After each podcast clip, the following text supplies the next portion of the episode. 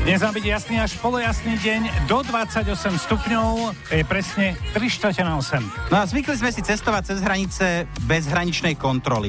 No keď ideme na nákupy do Polska alebo do Rakúska, tak nikto nekontroluje naše tašky, ale keď prechádzate ukrajinsko-ruské hranice a ešte k tomu na motorke, tak sa môže stať, že vybalíte úplne všetko, čo máte. No, to sa stalo aj štyrom Slovákom, ktorí ce- precestovali 20 tisíc kilometrov na motorkách do Magadanu a späť. Milan Zilský, Jozef Hojger, Martin Alušík a Patrik Cvengroš.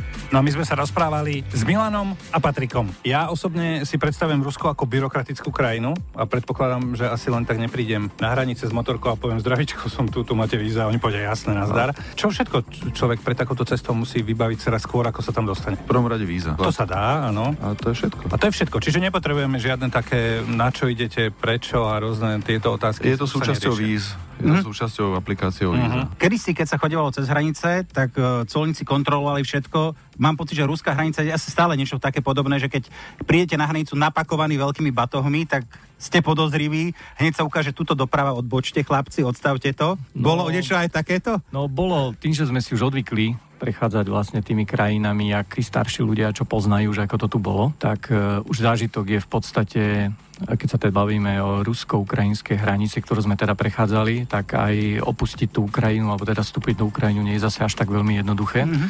Na všetko tam nejaké tie bumášky treba a potvrdenia. Prvý vlastne nejaký šok bol na tej ruskej teda strane, že museli sme okamžite si vypakovať všetky tašky, to znamená, že nie len na zre do tých tašiek motorkárskych, ale na zem sme museli vyložiť absolútne všetko. Oni teda to tvrdili, že vraj to je normálne. Rozborka, zborka. No. No, tam, tam jediné, čo bol teda problém, mali sme také špeciálne veľké piráty na medvede, tak tie nám zhavali. Aha. Čo dosť nepoteší. Potom sa ešte samozrejme pozerali na moje lieky, kde ja som použil svokrovú hlášku, že prepačte, ale že to mi nabalila manželka, ani netuším, čo tam mám, tak ako sa tak na mňa zlutoval, hovorí, tak teda dobre, ak to manželka nabalila, tak je to asi v poriadku, lebo tých liekov bolo naozaj pre armádu. Kedy ste mali najviac otvorené ústa? Asi ten, ten ďaleký východ, ten, to je absolútne, absolútne top.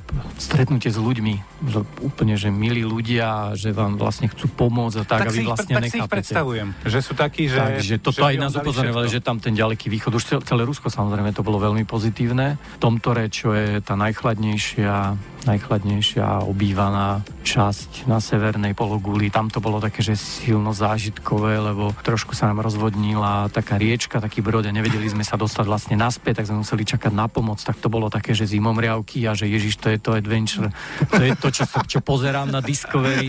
Spomenul som si na všetky série Beasa Grillsa, že či to dám, ale tí dvaja chalani, Martin a Jožo, boli tak okamžite akční, že kým som si spomenul na prvú časť, tak oni už v podstate robili prístrešok a už sme sa začali sušiť a podobne a vymýšľal sa vlastne akčný plán, takže to bolo také, že úplne, že maximálne dobrodružné, úplne som sa tešil, hovorím, že zimoreky to bolo najvyššie- Dočítal som teraz dve knihy akurát od Grillsa, takže ako vám...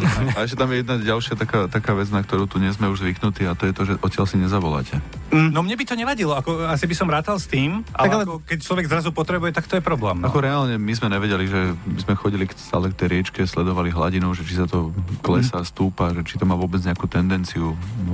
Dve hodiny sme tam myslím boli sami, potom prišlo prvé auto, utopili ho tam. potom prišlo druhé auto, utopili ho tam, potom sa auta zachraňovali. Akože to je takéto šťastie v nešťastí, že človek si tak pozrie, ak tam utopí prvé auto, tak niekto bude musieť prísť mu pomôcť.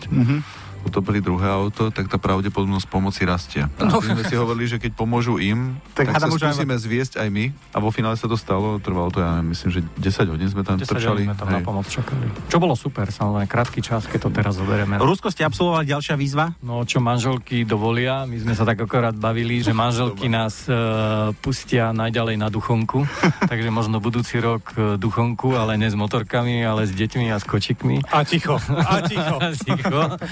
Ale ako jasné, tie sny sú, takže za mňa určite zase nejaký taký východ by som strašne chcel. Ako. Milan? No, ty si ticho, duchonka. Nitrianské rudno, nie? Máš zakázané aj myslieť na to?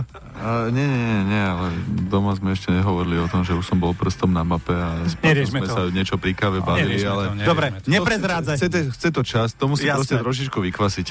Trošku som sa zastínul, musím sa priznať, ak, ak vy ste na tom podobne, tak fotky z tohto skvelého a netradičného výletu nájdete na www.express.sk.